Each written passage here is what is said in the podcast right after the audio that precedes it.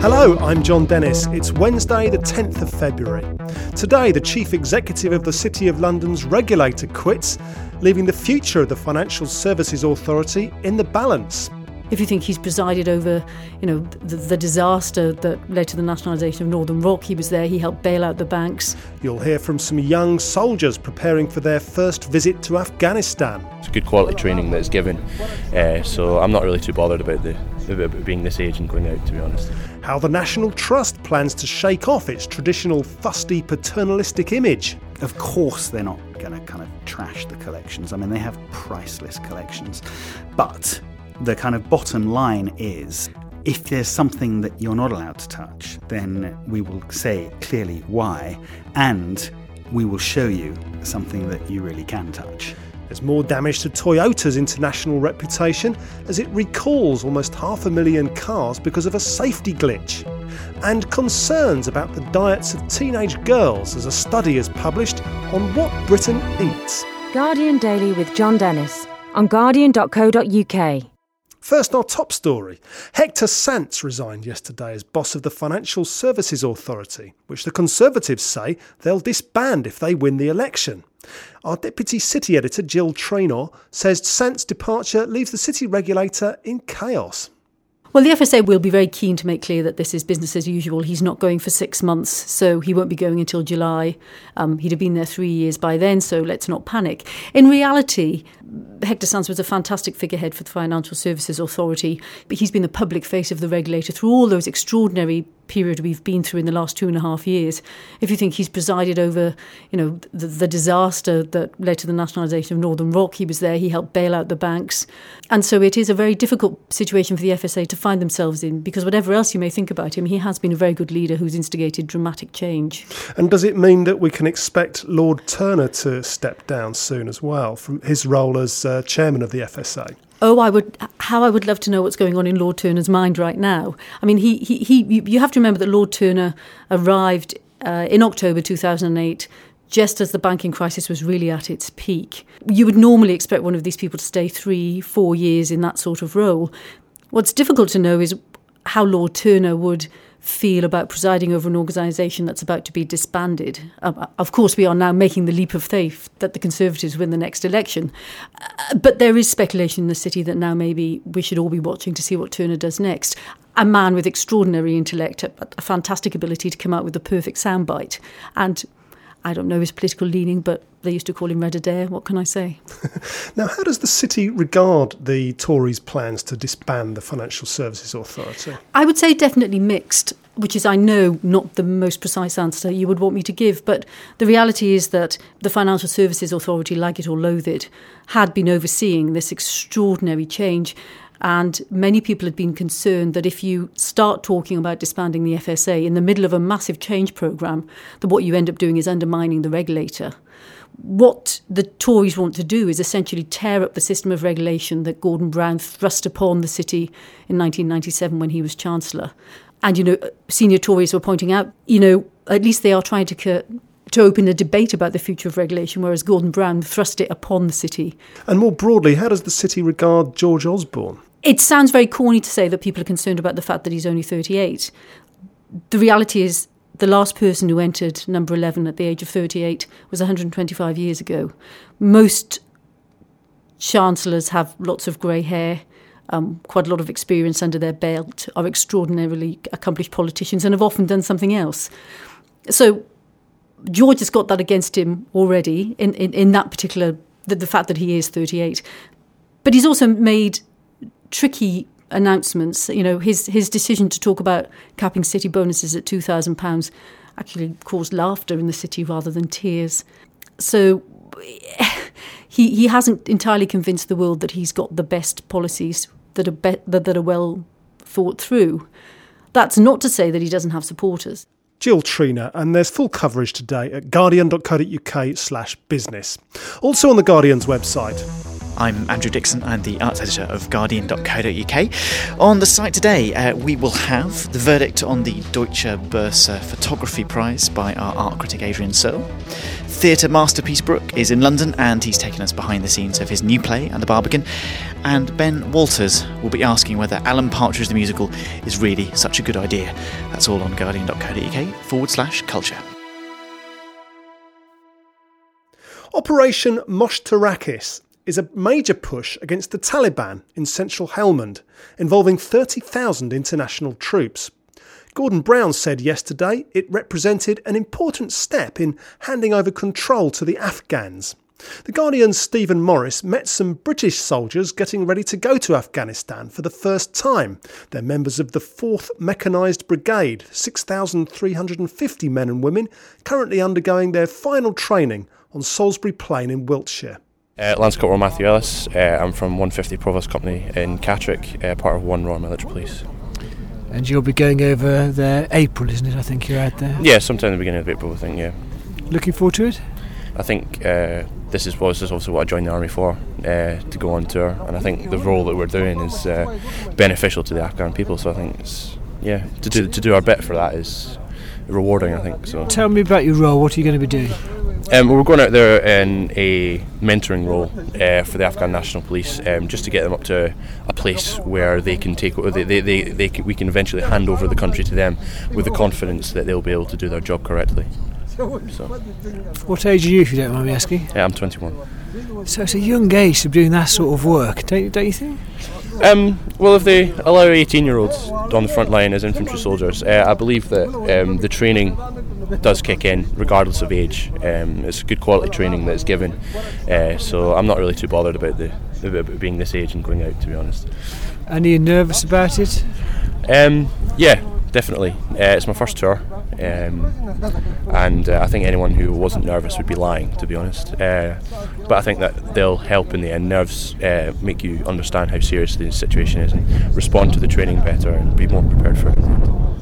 Guardsman Daniel Kelly from the Scots Guards, 1st Battalion. So tell me what your job's going to be out there. Uh, it's POMLT. We're going to be mentoring the ANP by partnering the ANP and ANA. Uh, That's the National Army, yeah, and National Af- Police Force. A- Afghan National Army and Afghan National Police Force. Yeah, uh, it's just teaching them like things like using Vallons, how to search for IDs. Um, the RMPs are st- like teaching them how to detain people and things, just so when we leave, they can keep the Taliban like a bit like away, so it can be a safe haven for them. Really, so got a lot of training to do for that. But so you're looking forward to that? Sorry. You're looking forward to that? Uh, yeah, I can't wait to go. I, th- I think I think it'll be good to get out and teach them things that we know, and then hopefully get all of our lads out, and then probably end up going somewhere else. But a scary place to be at the moment. Oh, is, that, yeah. is that how you feel? I, I don't know. How, do, how does a soldier feel about it? Like, if you've if you've done a lot of training, you know, you just after a while you just want to get out there and you want to get your job done and come back safe, and then hopefully don't have to go back. So. Hopefully it'll be just a one-tour wonder, and then that's us like, a way back, and then probably not go again. What, age are you? How old are I'm you? uh, I'm 22. I've been in been in the army for two years. Done a year of training for Afghan, so I'm ready. Piper Andrew McKinley, uh, Scots Guards. And you're going out in April as well? Yeah, yeah. What, what's your job going to be there? I'm a GPMG gunner in the PMT section. What does that Um, mean? I carry the machine gun for um, fire support if anything kicks off and it's needed. So you're looking forward to that? Ah, it should should be an experience. Um, not a lot of people get to do it, so something different. How long have you been in the army? Uh, two and a half year now. That's your first. Yeah, it's my first tour. I First I spent a lot of time in training. So I went to um, Foundation College first, and then I went on to ITC. And what about the culture? Have you learnt about that, Afghan culture? I um, we've been doing a lot of this training. Um, we had a cultural awareness brief uh, yesterday, and um, we've been working with the, the Gurkhas who've been playing the Afghan National Police, and um, they've been telling us a lot. And when we speak to guys that's been out there, they've been telling us a lot, like what's it like, what's it like and that. And you're the piper as well. Do you take your bagpipes with you? Uh, should be, aye, aye. Um, so what do you reckon they'll make of that? I don't know. Um, we'll see. Probably won't like them, but should see. Stephen Morris reporting. The National Trust peddles comfy nostalgia and nurtures a perception that the past was a better place. That was what Tim Smit, creator of the Eden Project, said about it. Well, the National Trust boasts 3.8 million members, so perhaps it shouldn't worry but it's launching a new strategy today, partly in response to such accusations, as G2's Jon Henley explains. Well, it's called Going Local, and it's basically a completely new direction, really, for the trust, or some would say a, a reversion to the to, to its to the trust's origins. It was founded, you know, well over hundred years ago now, by a woman called Octavia Hill, the National Trust, and the idea then was um, she was sort of a very kind of um, quite a radical kind of Christian socialist, and her idea was, you know, we've got to create what she called open air living rooms for the urban poor, basically. So it was very much about using land and countryside, people's enjoyment thereof. But what the trust feels it has become, and what a lot of people criticise it for, is kind of a sort of a middle class, middle aged playground, really. It's kind of cream teas and blue rinses and lovely gardens. and It's a familiar accusation levelled at the National It's, it's Trust, a very familiar accusation. It's this, this whole kind of, you know, look, don't touch side of things. And people associate the National Trust now much more with the, the built properties than they do with the, the, the sort of the countryside and coast and, and, and, what have you. And I think we're all familiar with that. You know, it's kind of identikit restaurants and gift shops that, that you know, the, you can buy the same kind of products, National Trust products, in any house in the country. In fact, you could walk into almost any National Trust property in the country and feel that you were in any National Trust property anywhere in the country, really.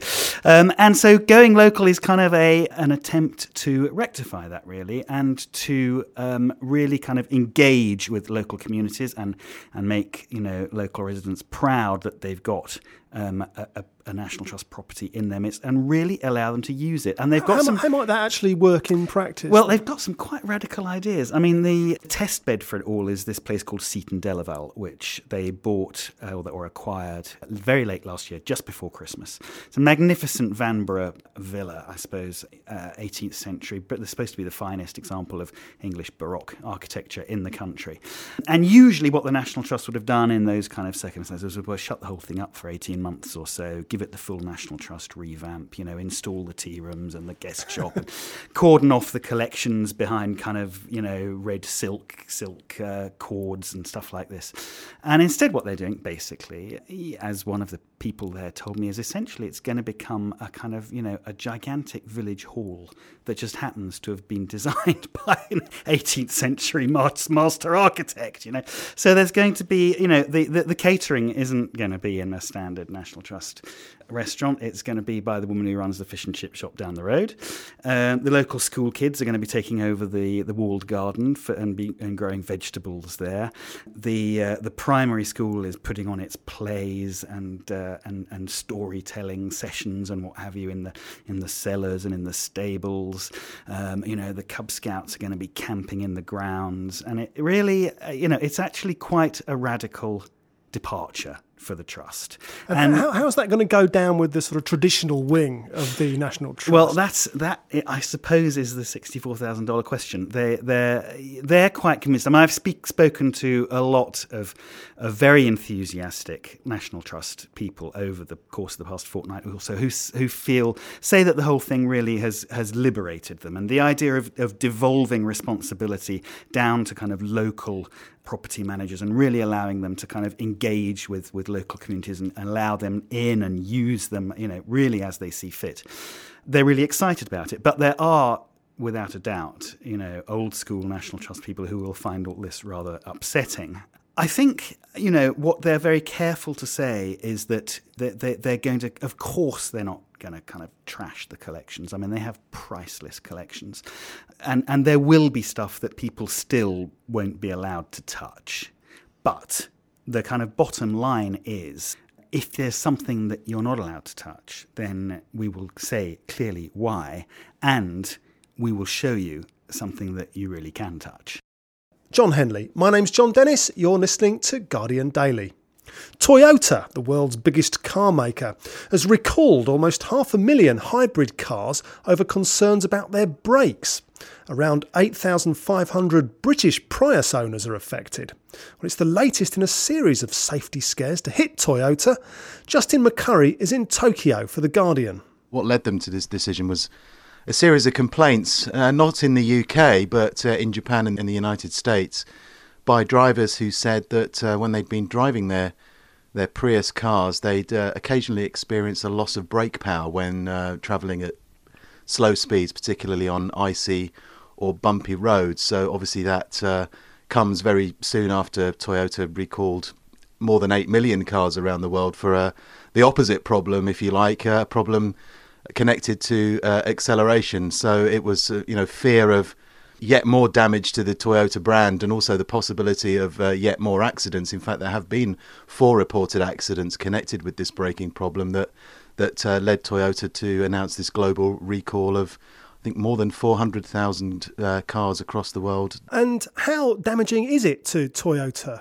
Well, massively. I mean, if it if things weren't bad enough already with the recall of of other models in the United States, uh, Europe, and China, the the whole recall safety issue has now come back to Toyota's home turf. The the, the, the recall announced today affects cars made and sold and driven in Japan as well as overseas. So, quite apart from having to put up with or having to deal with criticism of Toyota's uh, safety record in the United States and elsewhere, Toyota's now going to have to face the music from its sort of hitherto very loyal consumers on home turf in Japan. And it's not as if this is a particularly good time for the car industry in general, is it? No, well, the car industry has shown signs of picking up in recent months. That's uh, largely due to a pickup in demand in China and also the introduction of these government incentives to encourage drivers to trade in their old cars for new hybrid models, including, of course, the the, the, the Toyota models that have been part of this recall announced. But um, certainly for Toyota, it's it's going to be a bleak few months ahead it had um, released some fairly encouraging sales results and uh, f- full year estimates last week, but of course it's had to offset all of that with uh, an estimated two billion dollars in additional costs connected to the recall. So yes, for for Nissan, for Honda, and indeed for some of the American companies who've struggled in over the last year, who appear to be benefiting from Toyota's problems, um, things are beginning to look up. But for Toyota, it's going to be a pretty pretty awful few months ahead, I imagine. And uh, in Japan, is there a sort of special place uh, for, in the Japanese hearts for Toyota, given its dominance of the world's car market?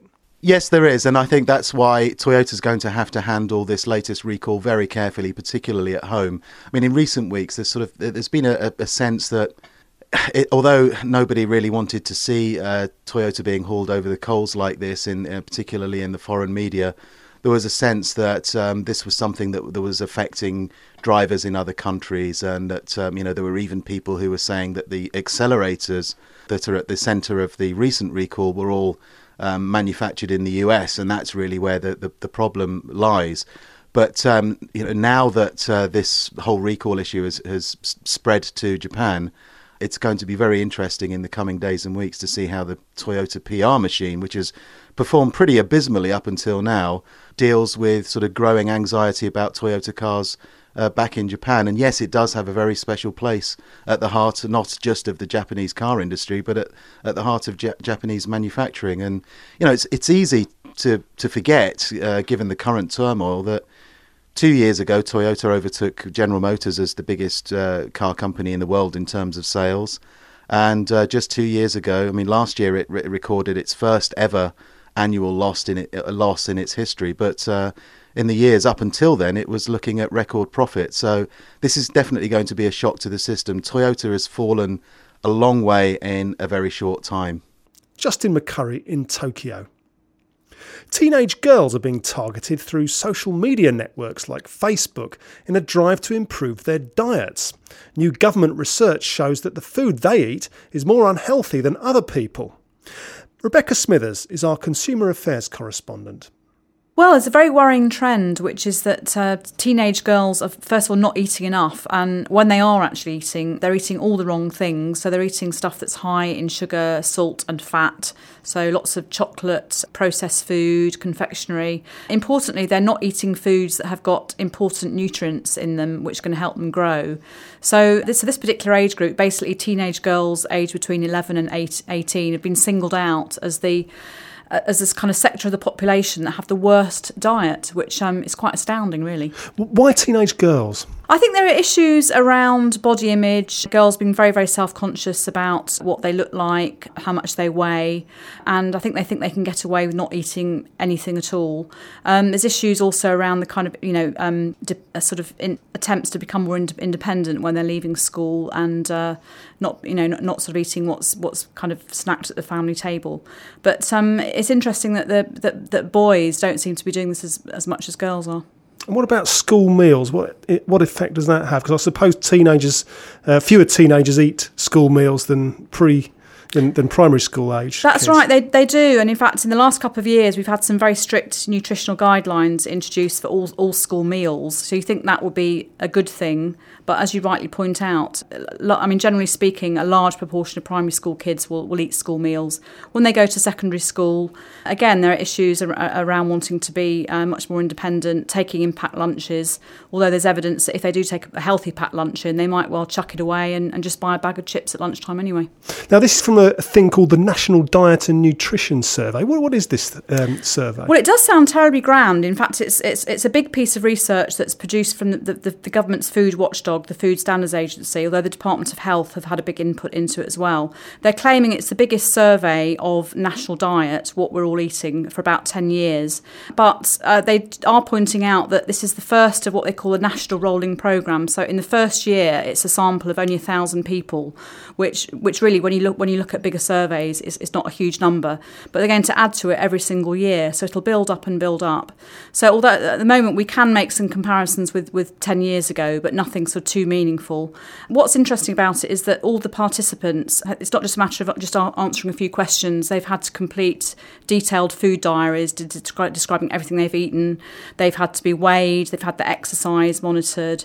Um, they've even given blood and urine samples, although um, they haven't analysed those yet. So it's um, it, it's quite serious stuff in terms of you know a, a long term project. And can we glean any information about the effectiveness of government healthy eating programs?